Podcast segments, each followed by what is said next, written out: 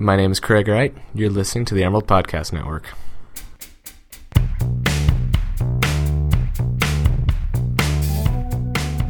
Welcome to the Emerald Podcast Network. I'm Sarah Rosa Davies, an arts and culture reporter. Today we are speaking with UO students Mohammed Astal and Barkley Saltzman about their experiences with the Israeli Palestinian conflict, both on campus and in their personal lives. The problems there have been playing out for decades. For many UO students, it is only something they watch on the news. But for those in the Jewish and Arab or Muslim communities on campus, it can be personal. I lived in Jerusalem my sophomore year of high school and recently spent time with Palestinian families in the West Bank. I have grown up watching people I know and love on both sides of the conflict get hurt. Today, we are going to discuss the ways in which Israel and Palestine affect our campus culture. All right, so I want you guys to tell me your names and a little bit about yourself. So I'm Barkley Saltzman. I'm from Portland, Oregon, studying psychology. Going to be graduating after this term and going and studying conflict resolution. And my name is Mohammed Al Astal. I'm an international student originally from Gaza Strip, Palestine, and I'm a freshman here at the University of Oregon. I'm still undeclared, um, and I like photography. Uh, so, what brought each of you to Eugene? So I grew up pretty close by. I liked a lot of the research that was going Mm-hmm. on at University of Oregon. Um, so that's when where I ended up applying. Mm-hmm. What about you, Mohammed? Uh, so I was born and raised in Gaza Strip, uh, and I spent uh, 16 years of my life there. Uh, I had the chance to become an exchange student with this program um, that's offered by the United States Department of State, um, State Department, whatever that is, and um, I came in as an exchange student with that program, and I was placed in Portland, Oregon, uh, living with a host family of Mhm. single mother and two sons.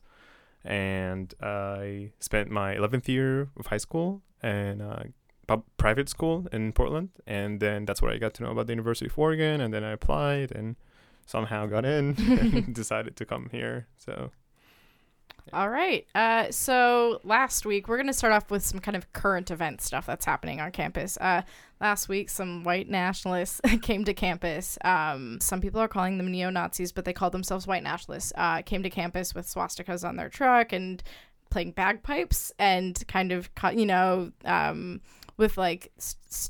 I think they had a sign that said "No more wars with Israel" or something like that. Um, It was yeah, no more wars for yeah, Israel. for Israel. Yeah. Uh, and so they came to campus, and there were protests kind of happening around them, people, you know, shouting and stuff. Uh, and this happened, and I'm just interested in hearing what your guys' reactions were to that, or how that made you feel. So um, I could start if that's all right. Um, generally, um, I, I they they mentioned talking themselves as white nationalists. Um, they came there with swastikas, talking about celebrating Hitler's birthday, um, which is why generally I was initially calling them neo Nazis. Mhm. Um, although there's different you know different terms, different branches in those movements. Um, so I had a pretty somewhat emotional reaction to that. It's definitely not my first encounter with neo Nazis by any means.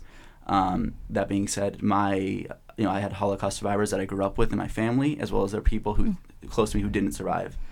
Um, my aunt Luba was a Holocaust survivor who uh, helped save a lot of kids from a concentration camp, and so and there was and I worked with in, a Jewish nursing home, so there was a lot of connection to that and a lot of frustration there. I was not on campus unfortunately when they came, but I hear after hearing about it from a lot of people who were there, I think the main important thing, um, the risk that, that, that what the reason that they're there, in my opinion, what they're trying to do is if is bring it more into a mainstream political view. Because if it goes from something that people are appalled to to becoming something where they, it seems to be just a little out there, a little wild, a little crazy, then that's how we go from debating whether or not Mm. something's racist to whether or not racism is okay. What about you, Mohammed? How'd that make you feel? Yeah, sure. I was actually in a writing class, writing 121, Mhm. and uh, for the past two weeks, we have been talking about free freedom of speech Mm. on college campuses, and which was really surprising because I used this example of these guys coming into campus uh, in my paper, which was Mhm. great. But uh, I pull over by the EMU as I'm walking, and I find these two guys, and it's a big hassle around them with all these students and I just go there. I had no idea about the signs on the truck, and I see the what's written behind the truck where it says "No more for, for Israel" or "America stop being Israel's." Mm. Uh, Mm-hmm. Yeah, yeah. So I I was like, what is going on? All these people are pro-Israel and ag- like against Palestine, and I Mhm. did not get the message at all Mhm. um, until I came to the side and saw the the um, the Nazi uh, sign. Mm. I did not ever.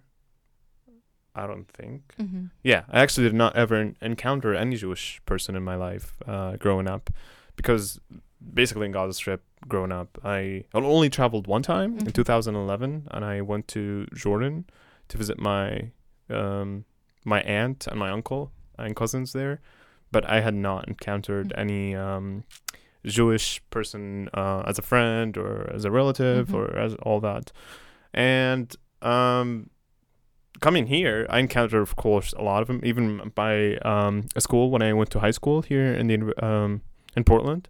Uh, I had a Jewish friend uh, who was also um, in touch with. Uh, there's this organization called Jewish Voices for Peace hmm um, in Portland, which I connected with. Um, they're great people, uh, but also that person had actually changed my life, Mhm. or not changed my life, changed my views about Jews Mm. because growing up back home, um, what I only grew up hearing was, you know, that all Jews are Zionists and all Jews are bad, and and that's the sort of story that we hear in Gaza Strip, and I never understood the difference. I never met a Jewish person to understand the difference, hmm and uh, when I met that girl, Natalie, uh, it sort of brought like a real face to what a Jewish person is, Mm. and that's just a real person. Um, and she had encountered some people who were like survivors of the Holocaust, her grandfather, and it just made it more real. And I Mhm. understood the disaster, and um, it, it just brought me back, I guess, to the realization of that we're all humans and we should all look out Mm. for each other. And that it doesn't matter if we're stereotyped or labeled. We're still Mhm. should look for each other and um, try and should to spread peace. Um, so then when I understood that, I was, honestly, I was a little bit disgusted. Mhm. Um, but um, because I've been recently, we're talking about Mm-hmm. um, freedom of speech on college campuses.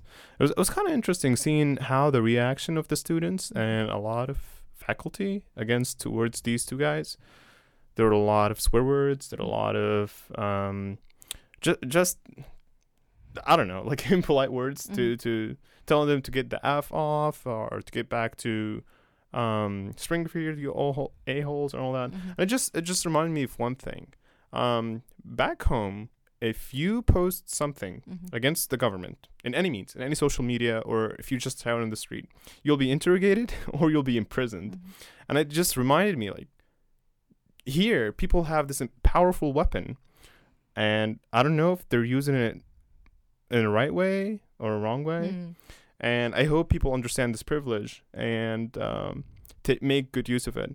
But so I felt a little disgusted, and I talked uh, with this Arab guy, Abdul from Saudi Mhm. Arabia, and we had a talk about it, and it, it was it was interesting. Um, for me, ever me um, encountering the so-called new Nazis, um, and to see that encounter. Yeah. Barkley, have you had any experiences where uh, you've seen people or met people who've challenged these stereotypes and made you realize this humanity?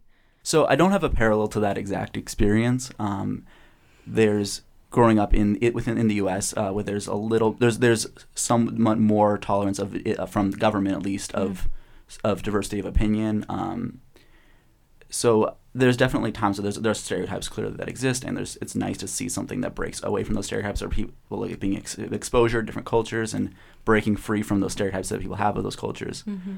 Um, but I don't I don't think I have like a complete like a real parallel to that personal experience.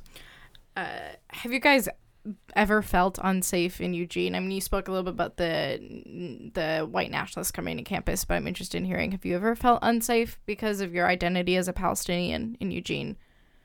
No. No. Why? I mean, like not why, but like you know, kind of like. Can you elaborate a little bit more on that, Mohammed? Yeah, sure. Um, so my host mom, uh, Catherine Houghton, she teaches at a private school uh, in Gresham, uh, in here in Oregon, and most of the school population uh, are mostly Mexican, Hispanic, or uh, they're here without any official documents. And which what she had been telling me um, that since the new administration here in the U.S., these students have been encountering a lot of racist comments um, and just not nice things, um, just m- more increasingly. And she had asked me if I'd ever experienced any of that, and I surprisingly I have not. Um, here in Eugene, um, I just go to to my classes. I Mhm. go to work, and um, I'm hanging out with some friends. Um, and I'm still maybe it could be just I'm new here, and I'm still not observing what's like racist or what's not, what's good, what's not. Mhm. Um, and so maybe it's just me ad- adapting to this new place, but so far I have not encountered uh, Mhm. anything. And I hope I don't, but if I do, uh, I would be really excited to have a conversation with the person and understand what's their motives Mhm. really, um, and understand why they're doing that. But uh, so far, so good. uh, so this question is for both of you. What misconceptions do you think people have about the Israeli-Palestinian conflict, or yeah, that? So I think there's a, a lot. I think that one of the biggest ones, aside from disagreements about politics and policies, which can be misconceptions and it can be differences in perspectives and where people come from and their upbringing and stuff. I think that one of them is the uh, is that the, the the focus on it, particularly from international bodies, um, seems to be disproportional to its regional effect in the uh, the area. Not that it's not an important issue, because it's a very important issue, one that I spend a huge amount of time on. Um, however, I think that the idea that if it's solved, it would re- uh, have a lasting effect that would spread out throughout the Middle East and resolve every other conflict, which I sometimes hear argued. I think that's inaccurate. Um, I mean, we can bring up more, and I can hear something and I could, that I might think to be a misconception, because I think that it's a very misunderstood conflict that has a variety of components. I hear some people saying that it's all a religious issue, and I hear some people saying it's not a religious issue at all. I think the answer is somewhere in between. Um, I think hear people saying that it's completely only a recent issue, and some people saying it's an ancient issue. And again, I think that there's ancient aspects and modern aspects that all come together. So I think that there's you, people often hear um, that something's complex, and that seems as a way to dis- be dismissive of it, like we just you know, don't deal with it; it's too complex. Um, I'd say that it's more giving respect to the severity of it when you talk about the complexities. It shows a willingness to actually address it for what it really is, and not give a kind of lazy answer uh, or just kind of the obvious answer to it. I saw you nodding, Mohammed. What were you gonna say? Oh yeah. Um, I think um, so with the exchange program, and here uh, I I'm selected as a student in the International Cultural Service Program, and I do presentations almost every week. Um, and I go in the Eugene Springfield uh, community, and I go to I went to middle schools, I went to elderly homes, I went to high schools, and when I do the presentations about um, Israeli-Palestine uh, conflict, the first question I ask, "What do you know about this issue? What What do you know about Palestine? What do you know about Israel? What do you know about Gaza? What do you know about the West Bank?" And the only word or two words that seem to come up all the time is war and conflict. Um, and that's unfortunate. Um, and it, it seemed to me when I talked to people, it seemed that a lot of people think, uh, which is a misconception, of course, that Jews and Arabs or Jews and Muslims have been fighting forever, and that's not true. Um, uh, what you said about the that the conflict is has ancient uh, roots and modern roots, that's true. Um, but uh, before there was no Palestine, there was no Israel. There was only one piece of land and two nations living together, or even more than two nations. Um, and uh, I guess people just miss that, and it's so easy for us to label the the whole conflict as um, religious, non-religious, um, whatever people call it, and then we just have that one image uh, of that conflict, and we just don't see it from uh, a lot of sides. Um, and so uh, one thing I one thing I always hear, uh, and I don't like at all, honestly. Uh, one thing I hear uh, when I go to these communities and I give the presentations, and people know that I'm from Gaza Strip, Palestine, and they know that, oh yeah, like you've lived with all this horrible stuff, and you lived in in the wars in 2008, 2012, 2014, and it's true. I've lost some people, um, but all that shaped who I am and motivated me to towards my goal, um, and try to bring peace to the area. But a lot of people say "Oh, I'm sorry for you," and I just don't understand it. Um, I understand that it's tragic. and understand it's bad, but uh, I think it, it made who I am, and I'm really grateful and thankful for that. Um, and people just don't think that for example, Gaza, where I'm from, they don't think that it's like a civilized enough place that we don't have a normal life, and that's a big misconception. I grew up in Gaza, and uh, I had great moments and I had bad moments. I had happy moments, I had sad moments.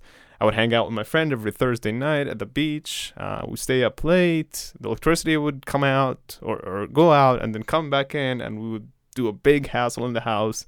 We'd party because the electricity had come in. Um, um, I used to dance. I used to listen to music. It had a, a big life in Gaza, and I, and and this is the thing. Uh, when I go to to these communities and I ask them the first question, what you know beyond conflict, and they they don't give me an answer, and that's what I try to feed into these people's minds because or not to feed into people's minds. I'm not gonna be forcing them, but um, what I try to raise awareness of because uh, we're not less than. We're just as humans.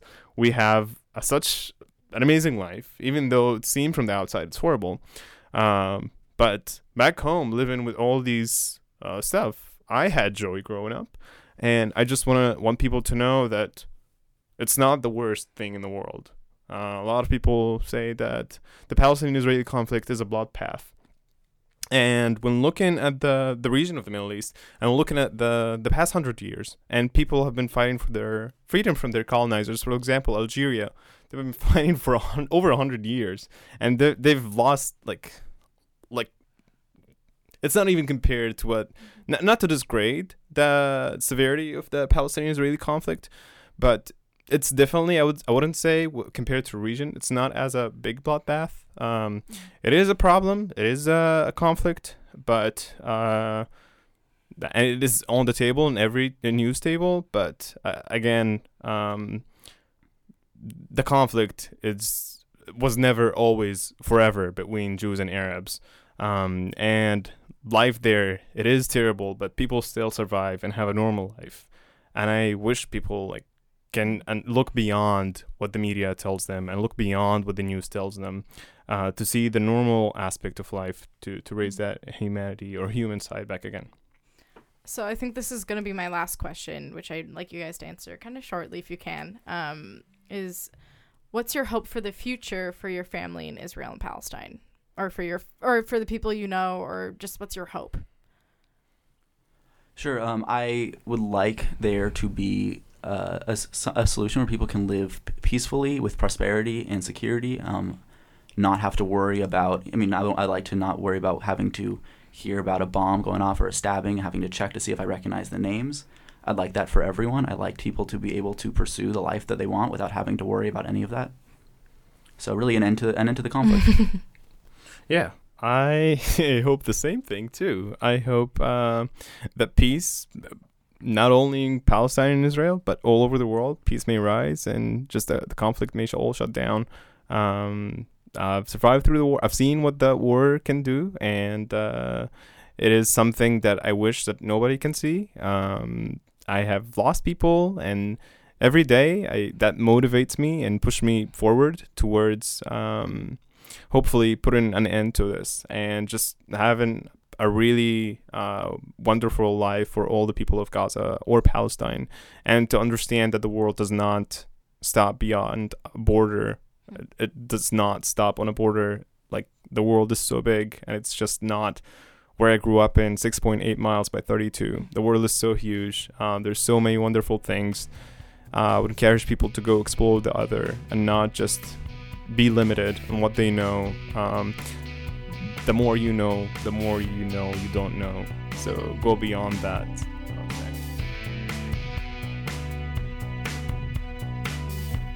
I'm Sarah Rosa Davies, and thanks for listening to the Emerald Podcast Network. If you liked what you heard here, you can listen to more Daily Emerald podcasts on SoundCloud and iTunes. If you're feeling feisty or particularly interested in this topic, feel free to leave us a comment or review. See you next time.